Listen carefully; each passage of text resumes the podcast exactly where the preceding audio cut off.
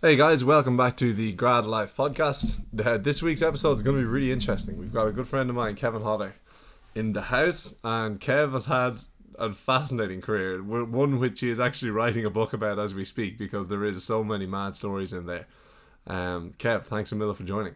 Yeah, thanks for having me. So to qualify that uh, that entrance, Kev has been working in technology pretty much as an entrepreneur the whole time, either as an entrepreneur or as a consultant.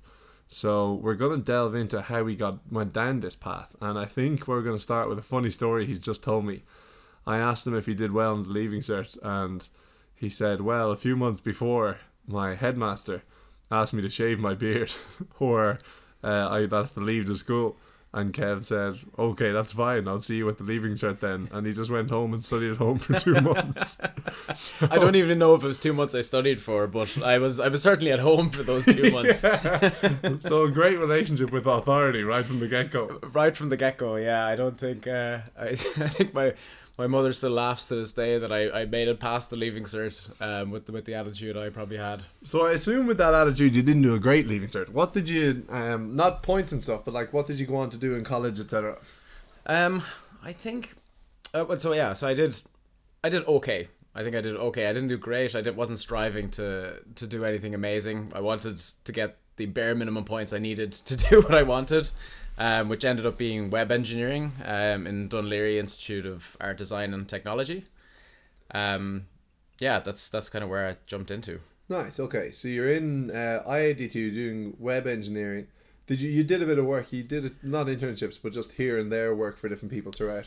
Yeah, I think uh, like my my technology interest began like at 14. Um, read a random article, ended up buying a book on programming, and uh, you know there I was 14 at home trying to learn how to program.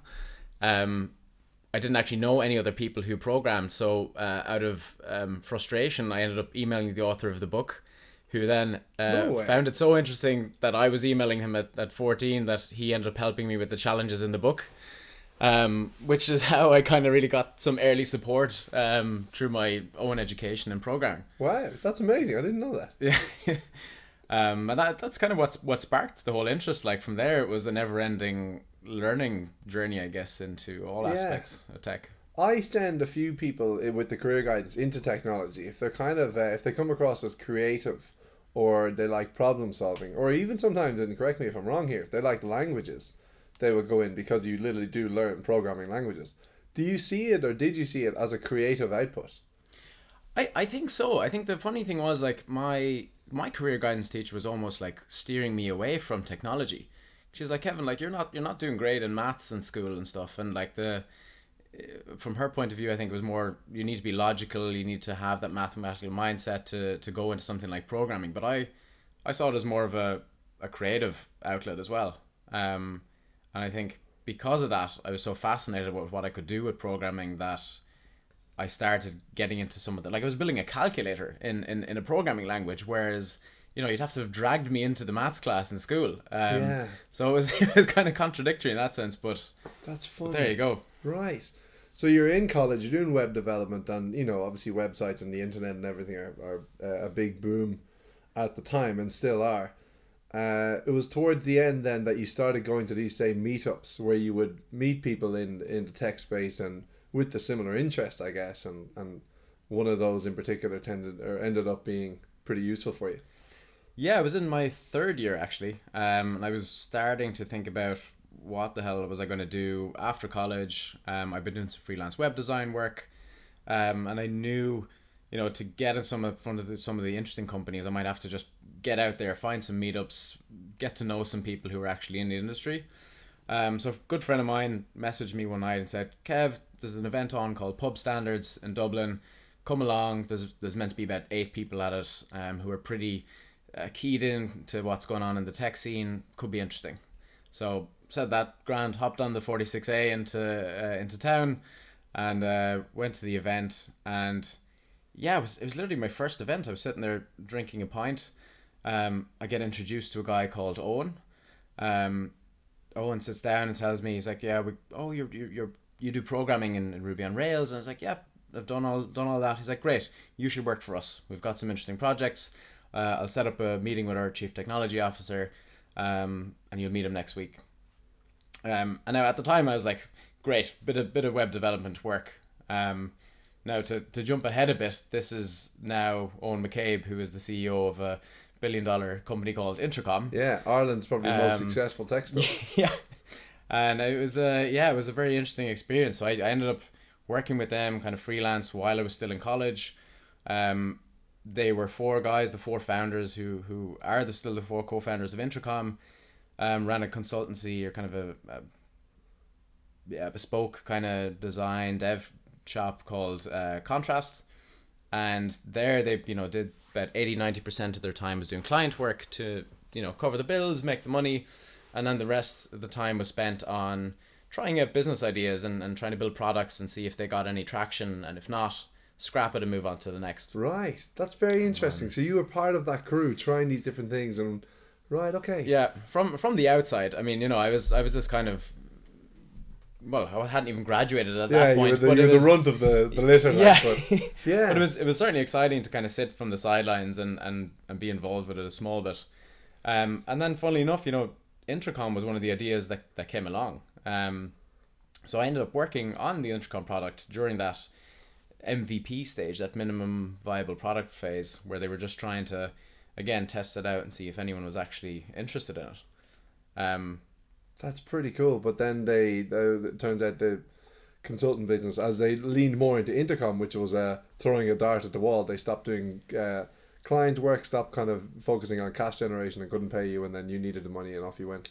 That yeah, that was, that was that was basically it. I mean, Right. I, I I just finished college and I was like, great, I've uh, I still need to pay rent in Dublin now. I'd Yeah. come from Tipperary and I was uh, uh, definitely in the space where I needed to make some money. So um, we kind of parted ways and said, um, right, you guys go off and, and try this idea, and I'm gonna uh, join another company.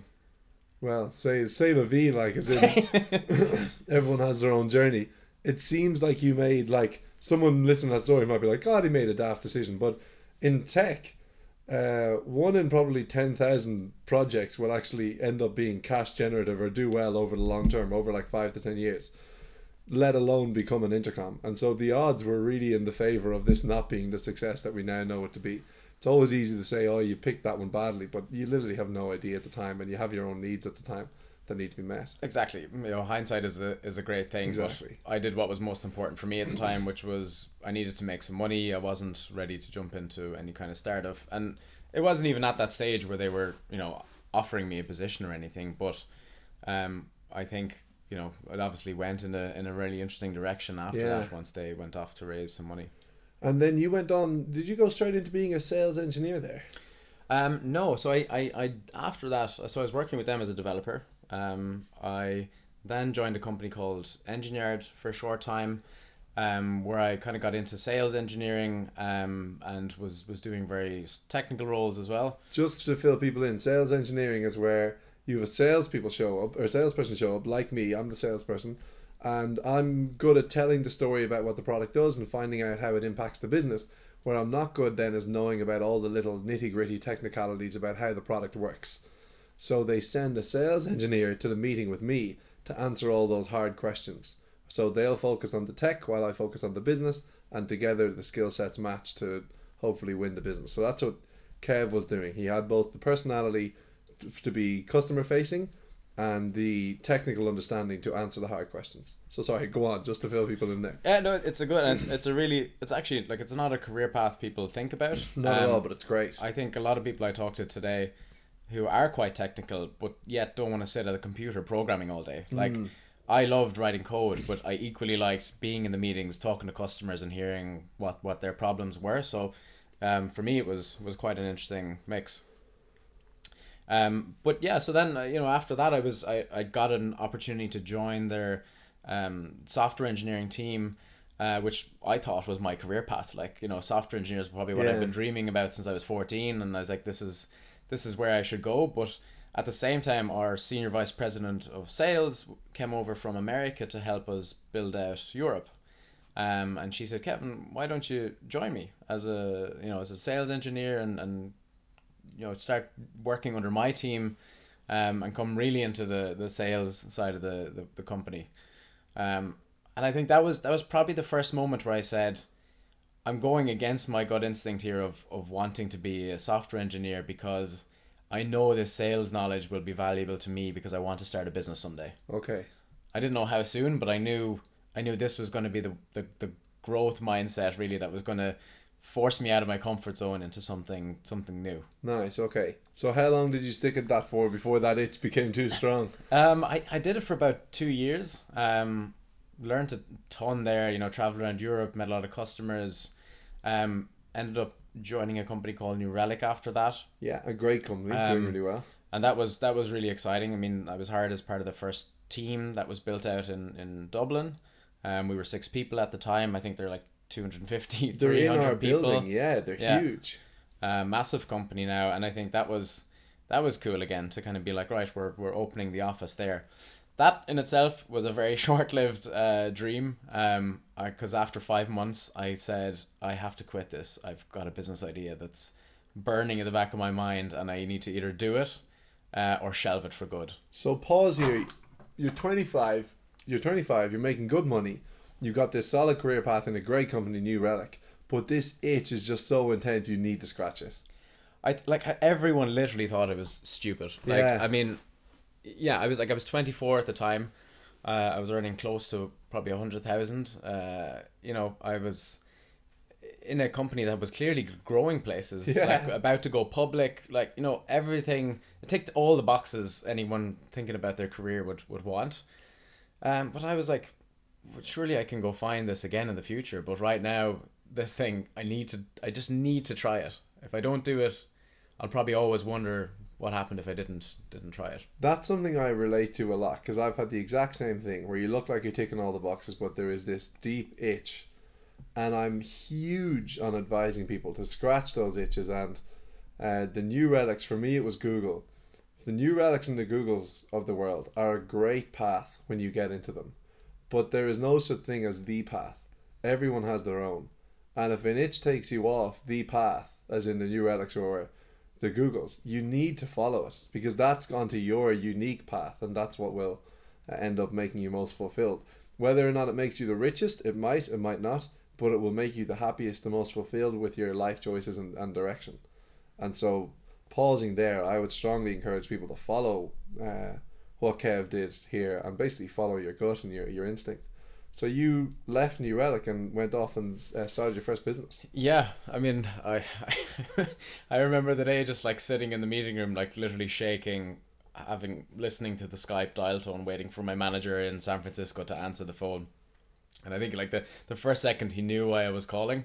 Um, but I think everyone there was really supportive of my decision. Like they were sad to see me go, but they were still being like, you know, you do what you got to do. Yeah. Um, yeah, and then I, I just I jumped into it. I was like, you know, well, hindsight is probably something we'll speak a bit more about, but um, I just jumped into it and said, right, we need to get some money together. Um, uh, I found a, a co-founder who was going to help me kind of get it off the ground. How did you find him? Um, we had been working together um, through some freelance work. Okay, because that's the, I found that the hard part. Finding a good co-founder is hard. Yeah. Uh, you know, again, hindsight, that co-founder left quite soon after, um, because he had a family and his his personal circumstances were very different to mine, where I had myself to worry about.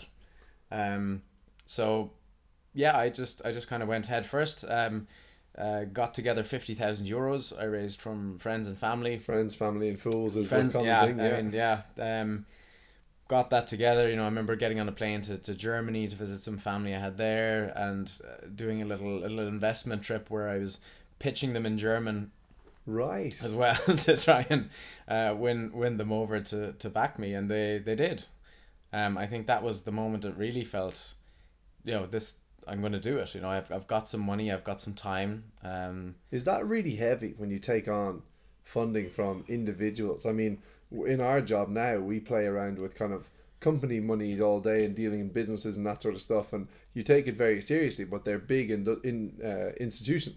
When you're dealing with an individual and their hard-earned money, uh, fifty thousand is a lot of money. Did you take that weight on? Do you feel it a lot? Oh yeah, yeah. It's uh, it's it's massive. I think at the start, at the start I probably didn't because I had this feeling in the back of my mind like there's no way this can't go right. You know, I, Right, I, I okay. had this this this pure blind ambition that was driving me that this was going to work no matter what. Which you know I had to because I I Of convinced myself of this and Yeah. uh, I had to convince others of it as well. Um, but I think as as time goes on, you know, you're the the the challenge or the difficult thing is, you know, family and stuff. They're they're putting in the money because they believe in you, they want to support you, and even if it doesn't me- make financial sense for them, like they're not an angel investor who's diversifying and Yeah. investing in 10 different things, you might be the only person they're investing in, and that's what what kind of makes it hard. Yeah, Um, okay. so the the pressure's there. I mean, you're you're thinking of the clock ticking when you count the number of months uh, of money you've kind of left in the bank and what you're trying to achieve. Yeah. So yeah, what happens? You go around, you raise money, you get fifty grand. You're absolutely delighted when you raise your fifty, and you probably uh, think, you- okay, you got the business model. You're going to do Shake, which is uh, graduate recruitment.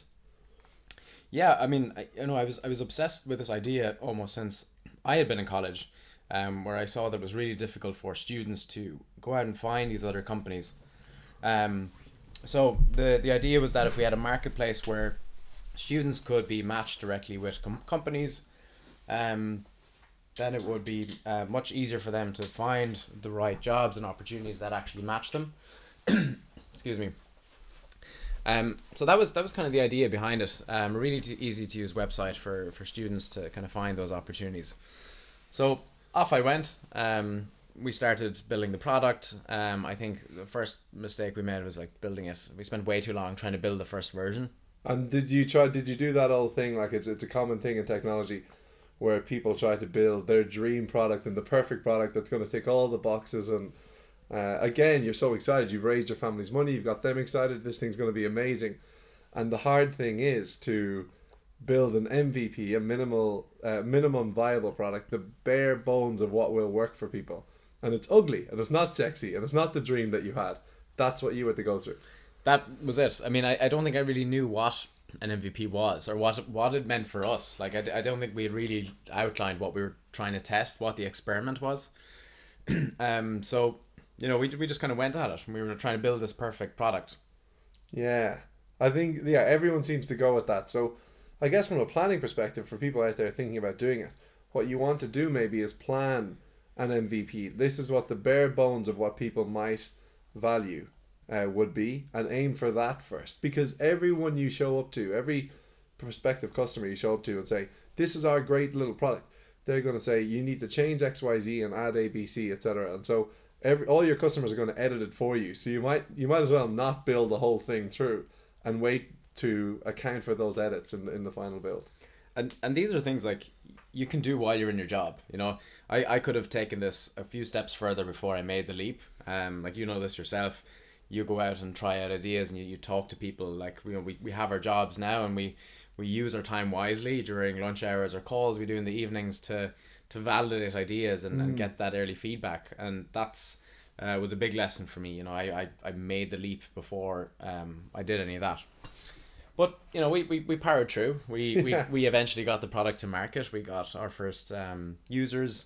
Where did you base? You based in Dublin? We were based in Dublin. Okay, right. Um, I think it was the digital depot we ended up getting some space in. Right, okay. So you're based in Dublin, you start you get your first user probably students in different colleges and that sort of thing.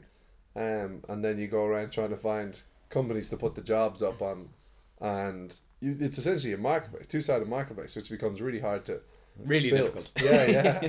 It's like the hardest thing you can possibly do. I think like looking back, like any investor would tell you, like a marketplace is probably one of the most difficult businesses you can try and start. And it's the last thing that they want to invest in because there's so much risk and advertising involved in it and that sort of thing. Yeah. Uh, and I guess that's that you know a bit of naivety behind me at the time. Didn't really view it as a, this two-sided marketplace. Like I didn't look at it as a, the unit economics behind how a marketplace works. I just had this grand idea of bringing bringing these people together. Yeah, fair enough. So when you do that, you you and your co-founder are there, and you've, kind of validated the idea then with a couple of students and looking around companies and that sort of thing. You, as you say, you're burning through your cash. All of a sudden, you need you realize that you need more cash. At what point then do you make a decision to say, okay, I need to go off and uh, it was I think it was over to San Francisco you went. It was like, okay, time for the big leagues. Like, let's get money into this thing. Yeah, it, I think it was a really um, uh, interesting point of the journey because we'd we'd kind of gotten the product to market much later than we expected. We'd we'd gone through. Uh, got a bit of the cash in that first year, kind of paying myself. We brought a developer in to kind of help us as well. You pay yourself the bare minimum, right? It's yeah, I think bare minimum. Like I think there's a the, the bare minimum you need to survive. Yeah. You know, like to, to cover whatever bit of rent you have, uh, pay your food, but like Yeah, cover cheap rent and live Yeah. on tuna, basically. yeah, ram ramen noodle prof, profit profitable as they So say. important lesson: young people who are going out to start a business and be the boss and be a killer and all that sort of stuff. That is not the case for the first many many years of it, where you're, you it is tuna living until uh, you've got a big customer base and making profit, which is tough to do.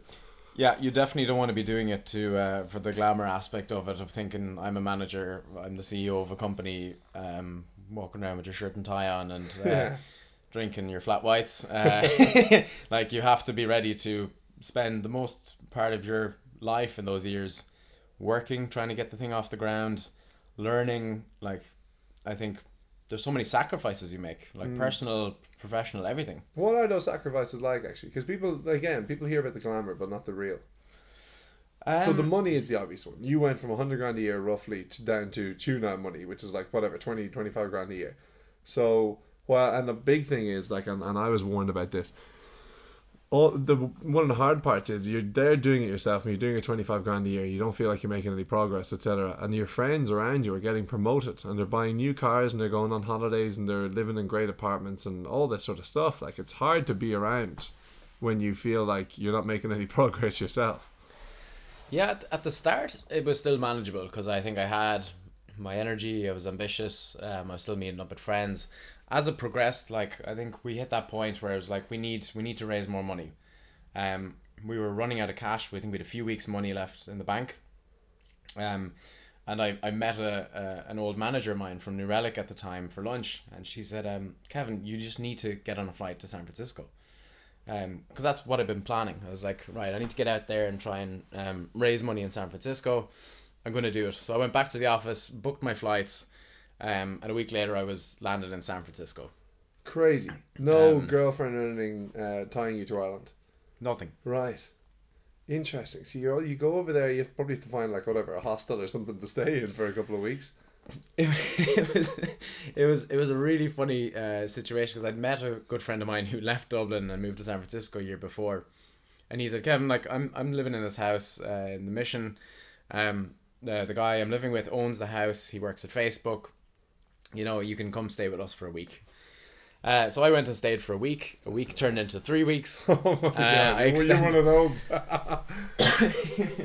yeah, it was one, unfortunately one of those. Um, so I stayed for those three weeks. Wasn't successful because uh, investors there have this aversion to uh, what they call tourists, uh, tourist entrepreneurs, which is uh, like you know these European um, founders who fly in for a week, think they're going to raise half a million, and then go home. yeah. Um, they are adverse to that. Like they they hate it. So I you know I spent those first three weeks there, went home, came back again, and spent three months there. Right. Okay. Um, and in those three months, I basically had to build up the trust of um, other founders I was meeting, um, and using those people to get introductions to others. And you know, one introduction led to the next, um, led to them seeing I was serious about being there. With, And actually- with individuals or with venture capitalists? Individuals. So I, at this stage, I was like just trying to raise uh, an angel. Angel money. Okay. yeah. Um, so yeah, this whole this whole tough process started. You know, I think one of our investors out in Stanford University. Uh, I met him, I think, like six times over the course of five months before he put that first money in. Right. Um, and it, it was this grueling process where I ended up again that house I stayed in for three weeks turned into a much longer time. Right. Um, I offered to cook for the guys uh, in, in in payment of rent because I had no money. Kev's an incredible cook. Um, so Right. you know, it was, it was one side talent I was able to use to kind of at least yeah. Yeah. um, stay there. So that was that was a great support. Like I couldn't could never have done that. Like San Yeah. Francisco's insanely expensive Mm. um, to stay there for that long. Um, and uh, you know this this process ran to like I think September of that year. Like it was January I'd flown over. So like almost six months later, I'd managed to raise two hundred fifty thousand dollars Off individuals. um, off individuals. like 50 each um, or whatever. Just some put in ten, some put in twenty five. amazing. Um, you know fifty. Um, but it took so long to get there. People, so uh, you hear about companies raising 20 million, 50 million, half a billion, a billion, whatever, it's always the first 100 or 200, 250 that is way harder to claw than any of those 50 million. Usually, if someone raises 50 million, it probably took them a couple of weeks because there was a queue of investors looking to get in. Whereas when you're on the outside in the cold trying to get in for your angel or Series A round, Yeah. you're clawing that money off people. Because it's a hard sell. I mean, you, you don't have the numbers behind it. You can't tell. You don't have a story yet of, you know, we're growing 50% month Yeah. on month with X uh, 100 customers and whatever. You're like, you're still very much in that experimental phase Mm. of trying to get investors who will believe in you first and foremost and believe in your vision. Because, you know, your product is probably shite at this stage. Yeah. Like, you know, it's it's probably not proving much. Like, you don't have 10 ca- customer case studies yet. Like, you're, Yeah. you're still very early on. So that was that was I think the challenge in, in me trying to build that trust, build that relationship where all these individuals invested in me and my vision. Sure. Um, Yeah, it's pretty nuts. So you, you did you stay there when you got the cash or did you come home?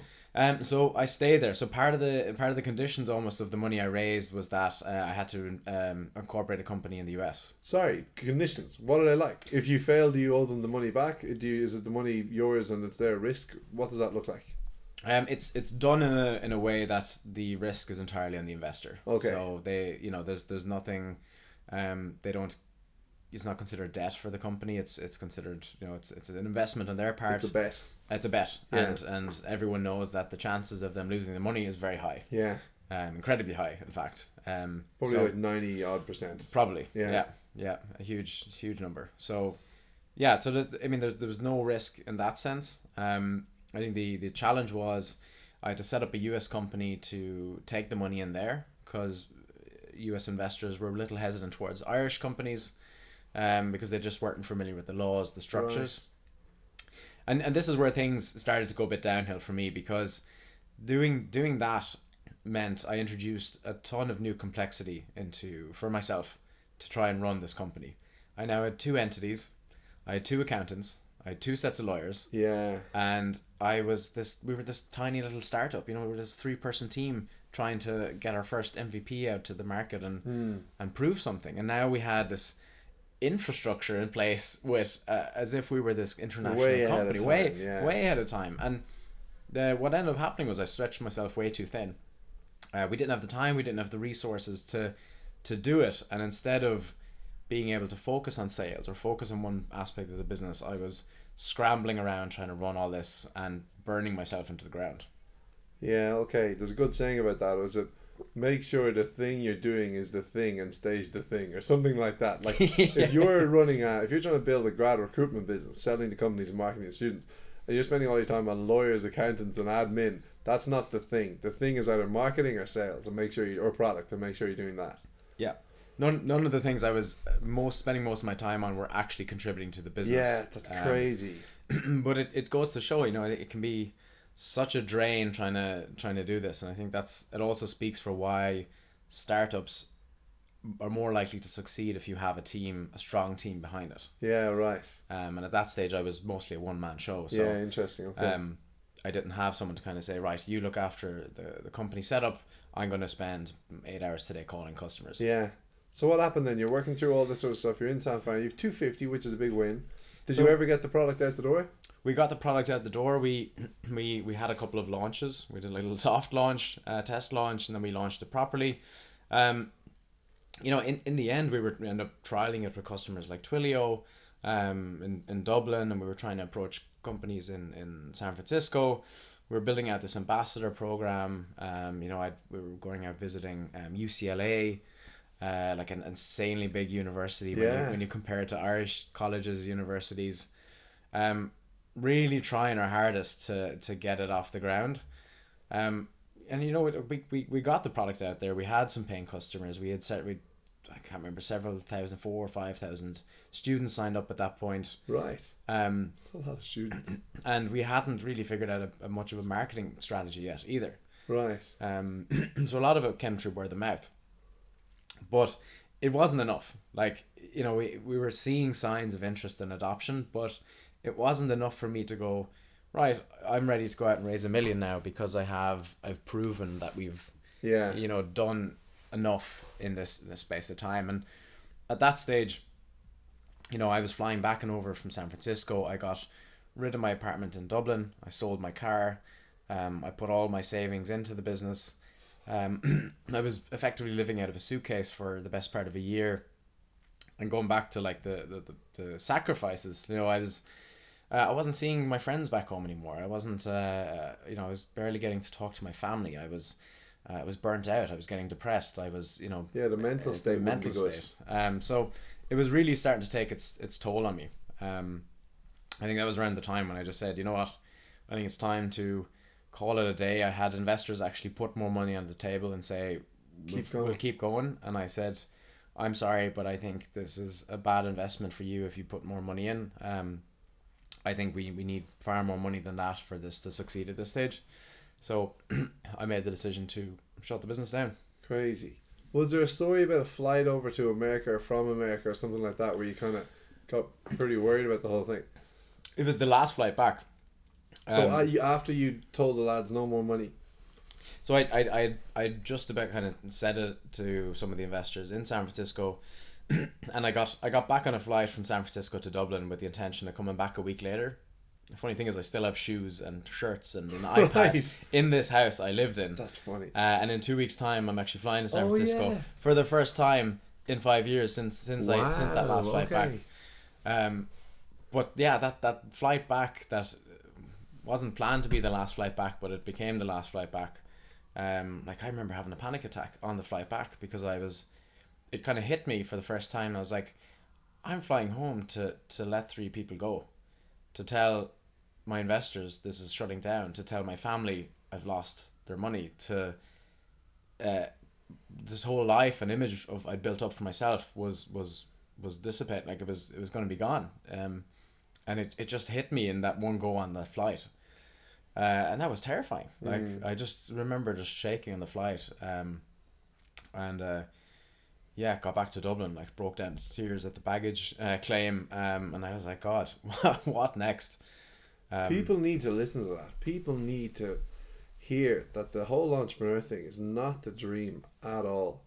It's fucking hard. Like it's hard in a lot of different ways. Like it, it pulls someone apart, and it pulls nine out of ten people apart. And on, people only ever read about the one, uh, the one that succeeds. It's it's a crazy thing. Yeah, and I think that the, the funny thing was like I, I got home, I got rid of uh, you know I think I was living in a short term apartment. I, I moved back home and with family for a while, and I was I was sitting at home and I was trying to like acclimatize myself back to a normal life again. I was like, right, you know, get out for a run, go meet up with friends, eat healthy again, and, and, and get get the life back. But I was like, all I'm reading in Ireland is about all these successes. Like Yeah. everyone's afraid to talk about what really happens. So I sat there and I opened up medium.com and, and decided to write a blog post about it. I read this blog post. Yeah, Yeah. you were really honest about uh, basically failing in a startup. Yeah. And, and and it was you know I remember I remember hitting click and thinking, you know I've lost everything now already. I'm no longer the CEO of, CEO of anything. I've no job. I've lost all my money. I've kind of what's the worst that can happen now? So I just I published it and I was like really honest. I said, look, we we knew feck all about marketing. We we didn't raise enough. Um, we took too long to raise when we did. Uh, all the various other mistakes we made. And I kind of I remember just closed my laptop and I went out for a run and I came back and I think within about 24 hours about like 15 people had offered me a job. Like Crazy. messages came in, like a few journalists reached out. Um, you know, I got I got so much positive support and feedback, calls and everything from people being like, "Fair, folks, you know, delighted you you, you were so honest about it." Um, So to hear what happened next with Kev, guys, tune in again next week, and we'll hear about the second half of the story when it when things started to look up.